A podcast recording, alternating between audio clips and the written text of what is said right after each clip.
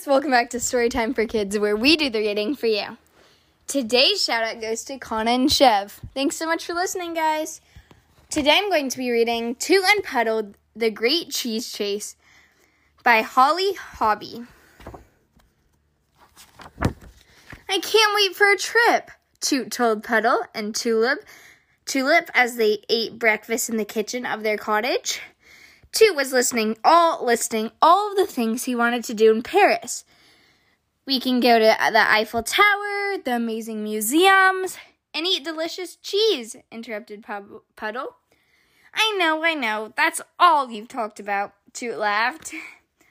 Once we get to France, we, can we go straight to Le Chateau de Fromage? says Puddle. What's that? Tulip asks. It's the best cheese shop in Paris, said Puddle, Pits, said Puddle dreamily. It means the castle of cheese. As their plane landed in Paris, Toot and Puddle heard a voice come over the loudspeaker. Welcome to France, where the mademoiselles do the can can dance. From the River Seine to Eiffel Tower. We hope you enjoy each and every hour. As soon as they arrived, Puddle bought Toot a French hat called a beret and they began sightseeing at once. They climbed every step of the Eiffel Tower. They went to the Louvre, the most famous museum in France. There they saw the Mona Lisa, one of the most famous paintings in France. What do you think she's smiling about? Toot asked. She's probably eating some f- cheese from the Lotte de eh, Fromage, said Puddle. Okay, I get the hint, Toot said. We need to find that cheese shop.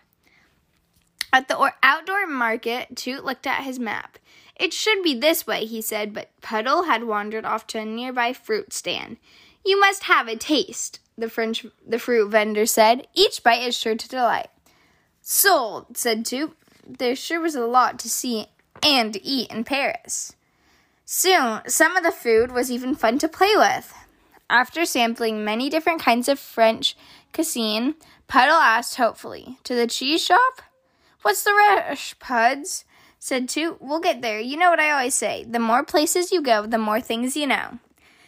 Toot and Puddle found a bakery se- selling crepes. Wow, they look delicious, Puddle exclaimed.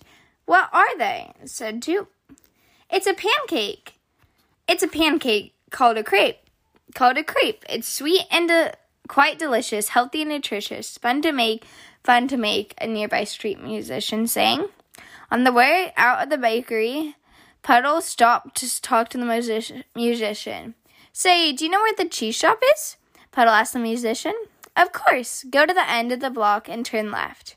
We're almost there, said Toot. Let's run for it, Puddle cried.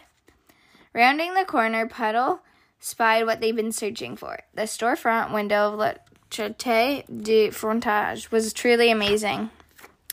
The shop owner offered Toot and Puddle of taste. If I eat it all myself, it's very bad for business, he exclaimed. I'm afraid we have, we've had too many treats today, said Toot, shaking his head very sadly and patting his full belly. Puddle's belly was full too. How about taking a gift box home instead? The shop owner, owner suggested. Toot and Puddle agreed. That was a great idea. Back home at Woodcock Pocket, Tulip was happy to see her friends again, and Toot and Puddle were glad to be home. Yummy, said Tulip with a mouthful of cheese. Don't you want some? Merci, but no, Puddle replied. That means thank you, but no in French, explained Toot. Don't worry, we'll enjoy the cheese later. Much later, Puddle said, patting his tummy with a chuckle. Bye, guys. Thanks so much for listening to Storytime for Kids. I hope you guys enjoy. And make sure to check out our Instagram at Storytime for Kids Podcast. And we'll see you guys next time. Bye.